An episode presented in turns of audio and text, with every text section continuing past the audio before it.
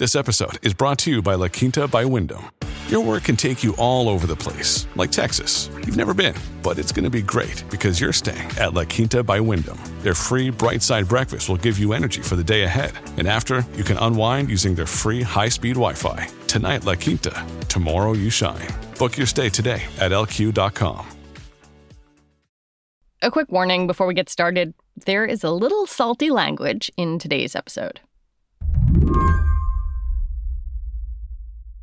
When the Colonial Pipeline system got hacked and the gas market across the East Coast was paralyzed and prices shot up, I kept thinking about something David Uberti told me last year. David covers cybersecurity for the Wall Street Journal, and he writes a lot about ransomware attacks, where hackers lock up a company's data in demand for ransom. And that's what happened to Colonial. What he told me was that the hackers who do this think a lot about their reputations. So when I called him up this week, I had to ask about that. They want to be known as like being easy to work with, having good customer service. Why? Well, I think as with any enterprise, you really have a focus on the brand. Yeah, even cyber criminals have a brand. In the private sector, you know, if I am trying to work with uh, a different company in the US, totally le- legitimate reasons, I worry about that company's brand.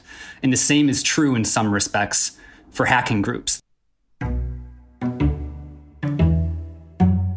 It just seems to me like if you're thinking about DarkSide, this group that's apparently linked to hacking the Colonial Pipeline, paralyzing the East Coast gas market, um, it seems like that's pretty bad for your brand not exactly a shining moment for them. So, I mean, to take a step back, the reason why a brand is important is because when a hacking group attacks a particular company, they get inside their computer systems, they deploy ransomware.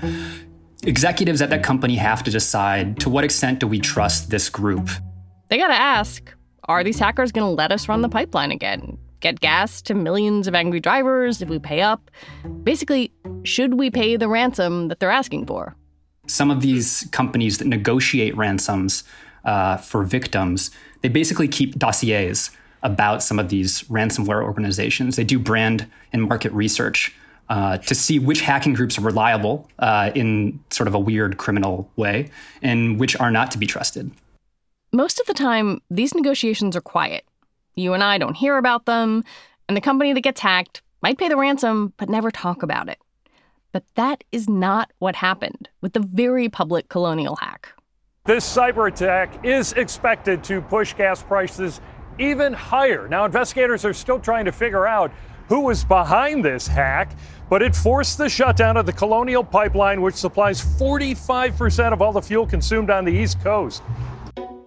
Eventually, the apparent hackers, that's the group called DarkSide, put out a contrite statement about the whole thing, like a corporation that screwed up. And other hackers seem mad at them for drawing so much attention to the ransomware industry.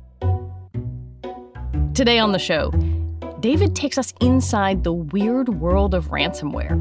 Why hacker groups have to worry about their reps, how companies are trying and mostly failing to gain the upper hand against them, and how the ransomware industry is taking a page from the McDonald's business model. I'm Lizzie O'Leary, and you're listening to What Next TBD, a show about technology, power, and how the future will be determined. Stick around.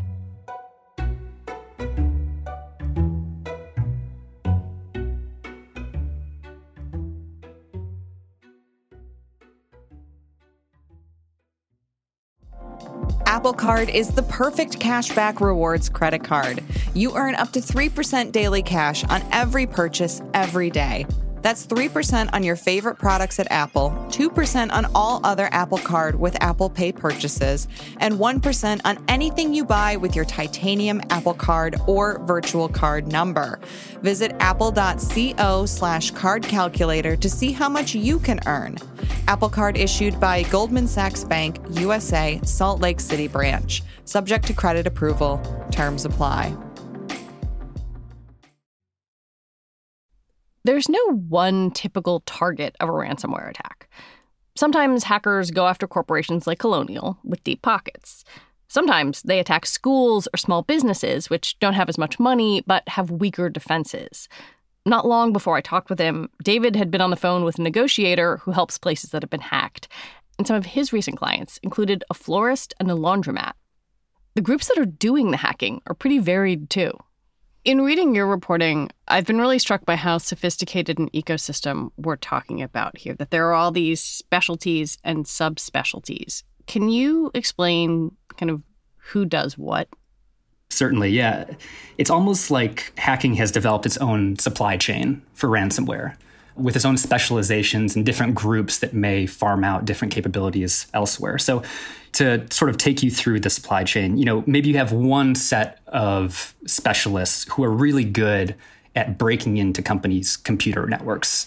They'll figure out how to do that and either advertise their capability to do that uh, to other groups or say that they've done so. They've actually established a foothold in a computer network and either sell or lease that foothold to other folks. And then they pass along that information to a group that writes software to deploy ransomware. So maybe you have specialists that are particularly good at coding that sort of malicious software. And then that group can in turn farm out their progress to another set of hackers who may actually deploy that ransomware for any particular company. So I was talking to a, you know, an expert yesterday who works on this stuff, and they were saying it's gotten so sophisticated that in some cases, these ransomware groups have effectively built out just platforms that non technical people can use. Uh, she even used the term point and click for how simple it was. So, if I, Lizzie O'Leary, want to launch a ransomware attack on, I don't know, some company, Slate, sorry, Slate, I can do that with the software? I think you, Lizzie O'Leary, might need to study a little bit, but I don't think it'd be that big of a leap. One model, likely what was used in the colonial hack, is called ransomware as a service. It's a lot like software as a service, where a central owner licenses out their software, like Dropbox or Slack. Just in this case, for crime. So essentially, I mean, think of a franchise model, any chain restaurant, McDonald's or whatever. You know, you have a core owner or core group of people who maybe started the organization. They developed a secret recipe, secret sauce to go in your Big Mac. And then they farmed that out to different people who could run franchises elsewhere and basically spread the brand, spread the, spread the business, and give that early owner a cut of the action. That's essentially what's happening with some of these ransomware groups. You had some hackers who developed a piece of code, this ransomware strain, and they're basically allowing other people to come in and say, you know, you can use this code and you can deploy it on certain types of organizations, uh, which these folks may or may not follow. And then you give us between 10 or 25% of the proceeds. How many operators are doing this kind of thing? There's a handful that incident responders tend to focus on, and they kind of ebb and flow over the course of years. So there was a strain of ransomware called Ryuk several years ago. There's a strain of ransomware called Maze. There's also a ransomware group known as REvil, uh, which is not a made up name. In those groups, basically wax and wane um, based on how successful they are, some of the law enforcement pushback that they're getting, and their ability to sort of stay focused and attack certain types of companies successfully. One group that's been growing over the last year is DarkSide. It was likely their ransomware that took down the Colonial Pipeline. Most observers who study ransomware think DarkSide is based in Eastern Europe, maybe Russia. And some research says that since the beginning of this year, the group has made about $60 million. DarkSide seems to specialize in ransomware as a service. And until recently, when its website disappeared, it had job boards and a blog with vaguely corporate language and a set of guiding principles. DarkSide has this completely bananas why choose us section that was on their website that they advertised to potential customers. I mean, I just want to read some of this. We are a new product on the market, but that does not mean we have no experience and we came from nowhere. We receive millions of dollars profit by partnering with other well-known crypto lockers. I feel like I'm reading like the, you know, who we are on an insurance company's website. Yeah, and then they, they, you know go on to say that you know because you work with us, you will have the reputation of working with us within the ransomware world. So they're even looking out for their employees' next career moves. um, there's this interesting thing in here that says, based on our principles, we will not attack the following targets. So medicine, um, funeral services, education, nonprofit organizations, and governments. Like they're, they're selling themselves as like a a high-minded group. It's interesting that you point that out. Uh, you know, hospitals, schools, governments, those tend to be the places that inflict the most pain. And maybe some of these hackers, uh, you know, want to see themselves as almost Robin Hood like figures. But I mean, as we've seen hmm. with Colonial, um, you know, with the US in particular, most of the quote unquote infrastructure in the US is owned by private companies. So you could be going after this faceless oil and gas company that no one has ever really heard of. Um, but that could have a huge impact on folks in North Carolina who are trying to fill up their Ford F 150 or whatever. So I think that the lines, particularly for US companies, because so much of our infrastructure is really privatized, have really blurred for a lot of these victims. I want to walk through what happened with Colonial. Um, according to your colleagues at the Journal, on May 7th, an employee found a ransom note from hackers on a control room computer, and then everything was locked. How quickly did you realize, oh, this is a big one? Uh, I realized it when I got the news alert Saturday morning about 8 a.m. as I was in bed saying, man, my weekend is fucking screwed. um, but I think it happens pretty fast. You know, once a firm like Colonial can sort of understand what data is locked up. They can sort of chart out what it will take to get back online, which could be very significant. And then they bring in third party groups to help them investigate this sort of thing and basically make a call. Now, the interesting thing with them is just by virtue of them being an oil and gas company and you know transporting so much fuel to the east coast they made a very very quick call to pay this hacker 4.4 million dollars oftentimes you see negotiations over these things drawn out over the course of, of days or potentially longer. Um, but they obviously thought, you know, just given the various pressures and the potential impact, that they needed to make a decision really fast. You had told me last year, and you've written about this, that typically the FBI says don't pay. But as you noted, that the CEO of Colonial, Joseph Blount, said they paid the ransom in consultation with experts who had previously dealt with the criminal organization behind the attacks.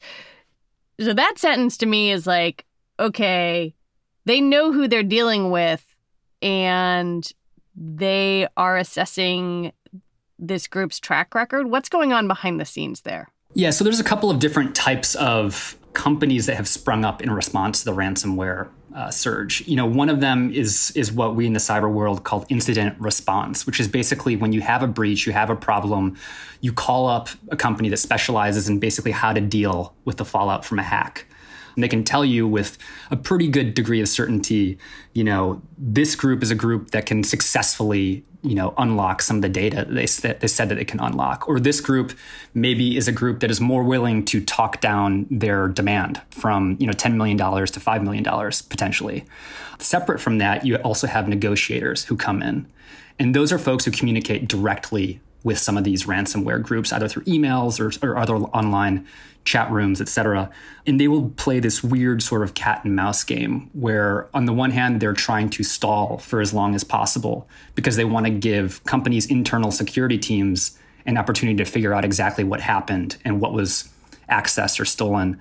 On the other hand, they want to poke the hackers a little bit to try to glean some insight, like some hints about what it is exactly they think they have, whether that's hmm. particularly sensitive data um, something that's even more valuable in some respect, whether it's personal data about an executive, whether it's HR data. And then ultimately, those two types of firms will consult with executives at a company. They're saying, hey, we think that if you can, if you decide to pay this money, it'll end up working out for you. As the threat of ransomware has grown and more and more companies have hired people to help them defend themselves, another issue has emerged. Who is on the hook for all the money? over the last year, insurers have experienced a total upheaval in the market for for this sort of thing and that's driven largely by ransomware because these incidents cost so much money so oftentimes insurers they have in the past offered companies full coverage for ransomware incidents. They say, we'll, we'll pay for your incident response. Uh, if you eventually feel the need to pay the ransom, we'll cover that as well. But just by virtue of some of these attackers requesting or demanding more and more money or doing so much damage to computer systems that the sort of fallout costs tens of millions of dollars in some cases. These insurers aren't making money like they used to. So, what you've seen is some companies begin to restrict what their insurance covers. So, there's been a few examples of, of insurers who say we will no longer cover ransomware payments, for example. Really? Others have just jacked up their prices to an incredible extent. I talked to a cyber insurer recently. He's got about 20,000 policyholders across the country. He said across his book over the last year, they've raised prices by 20 to 25%. So you wow. have this huge, huge uptick in what companies are paying to prevent this sort of thing. And then separately, that is driving this big discussion among insurance people to sort of probe and question to what extent the proliferation of cyber insurance is actually helping feed some of these attacks. And whether attackers, once they break into computer systems, they actually move around and try to find a company's insurance policy so they know exactly what it is they could ask for and you know probably get back in return.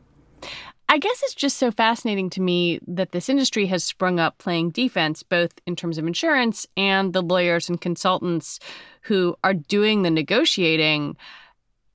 And it makes me wonder is there an alternative to doing that?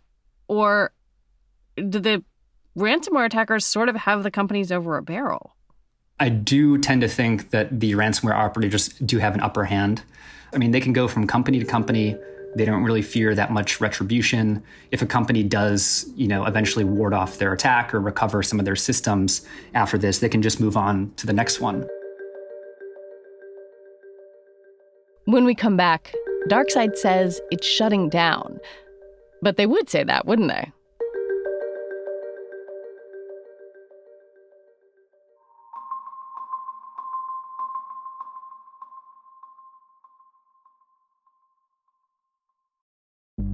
Families have a lot going on. Let OLLY help manage the mental load with new cognitive help supplements for everyone four and up, like delicious Lolly Focus Pops or Lolly Mellow Pops for kids. And for parents, try three new Brainy Chews to help you focus, chill out, or get energized. Find these cognitive health buddies for the whole fam at olly.com. That's O L L Y.com. These statements have not been evaluated by the Food and Drug Administration. This product is not intended to diagnose, treat, cure, or prevent any disease. Hello, it is Ryan, and I was on a flight the other day playing one of my favorite social spin slot games on chumbacasino.com. I looked over the person sitting next to me, and you know what they were doing? They were also playing Chumba Casino. Coincidence? I think not. Everybody's loving having fun with it. Chumba Casino is home to hundreds of casino style games that you can play for free anytime, anywhere, even at 30,000 feet. So sign up now at chumbacasino.com to claim your free welcome bonus. That's chumbacasino.com and live the Chumba life. No purchase necessary. VGW, void, were prohibited by law. See terms and conditions 18 plus. After the colonial hack and all the attention it got, DarkSide released a message saying it was shutting down. It said its affiliate program, that's the ransomware as a service, was closed, adding stay safe and good luck. Basically, sorry everyone, but you got to get your ransomware somewhere else now. Thinking about what comes next and using DarkSide as a test case, they say they're shutting down. Do you think that's true? DarkSide uh, as a sort of brand, as we were mentioning earlier, it might be gone, and this might be sort of the uh, exit stage right for it. Um, but have those hackers who sort of comprised DarkSide gone anywhere? Probably not. Um, it's likely that they'll rebrand in some other way or maybe just continue working with other ransomware groups, which kind of shows how pernicious this problem really is. There are a couple of things that make me feel like this incident was an inflection point for how we think about ransomware. And I'm going to get to the more official one in a second. But the first one was this thing that popped up on the Krebs on Security blog. Brian Krebs researches cybersecurity. And it was basically a note that in a Russian cyber forum, they were saying, hey, stop talking about ransomware. Like, shh, the word ransomware is bad now. And it made me wonder if you think this stuff is going to slow a little bit or just go underground, or they're just not going to talk about it. I think the latter is probably true. I mean, it's such a good business model. If you look through like the history of hacking, maybe 10 years ago or so, I mean, a hacker would need to break into a company's system, steal some data, then monetize it on the dark web somewhere. So they're selling data to someone who might have an interest in it for, for whatever reason. Now they can sort of cut out that middle process and just go directly through companies. And if you talk to folks about why this is such a difficult problem, it's because it's not a cybersecurity problem per se. It's the problem of this business model and how the business model is evolving over time. So not only are hackers going into companies and locking up important data that those companies need to function, but they're also stealing that data now. Um, and they're threatening to publish it in a sort of double extortion scheme. So you have this sort of business innovation happening among hackers, uh, which is really, really the crux of this. And I don't expect that to stop. Just thinking about how public all of this was the pipeline shut for six days, gas prices go up to their highest in more than six years. Was this a successful ransomware attack? Or or was it maybe unsuccessful because of its very public nature and the potential kind of outcome for the group that did it? I mean, on the one hand, uh, they fleeced this company for $4.4 million. Right. Um, so, in a very sort of narrow or tactical sense, I guess it was successful. Uh, on the other hand, there aren't many cyber attacks that really spill out into the open like this. Um, this affected people who had never really considered what ransomware was or how it could affect their daily lives. And that has really galvanized, you know, people both in the business community and then also I think a lot of policymakers, folks in Washington, to take a much harder stance on this. So its impact on sort of the broader ransomware environment, while it's still early days, I mean, it could have sort of a negative impact in that sense. Hmm. The Biden administration has now issued an executive order saying federal contractors have to tell the government if their cybersecurity has been breached, something Colonial didn't actually do immediately. I think the the biggest takeaway is that we talk in cybersecurity so much in hypotheticals of you know what a potential hacker could do if they were to breach an airport or a dam on a river or some other piece of infrastructure. And in the US, this is the first time that the hypothetical really flipped into the real world. And I think that's sort of a wake up call for a lot of folks. Uh, there's definitely been a lot of soul searching in the cybersecurity community over the last six months because we've had a string of pretty bad attacks. You have the SolarWinds attack, which mm-hmm. happened or was revealed in December. You had a similar hack on uh, Microsoft Exchange servers, which is an email client that Microsoft uses, which affected many, many different businesses.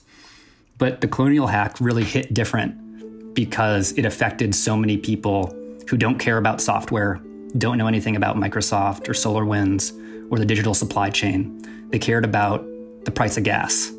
And that's always going to be different. David Uberti, thank you very much. Thanks for having me. David Uberti is a cybersecurity reporter at the Wall Street Journal. That is our show for today. TBD is produced by Ethan Brooks and edited by Allison Benedikt and Tori Bosch. Our executive producer is Alicia Montgomery. TBD is also part of the larger What Next family, and it's part of Future Tense, a partnership of Slate, Arizona State University, and New America. I want to recommend you go back and listen to Wednesday's episode of What Next, which is a conversation with a woman who used to work for Andrew Cuomo on what she saw and what it did to her. Mary Harris will be back in your ears on Monday. I'm Lizzie O'Leary. Thanks for listening.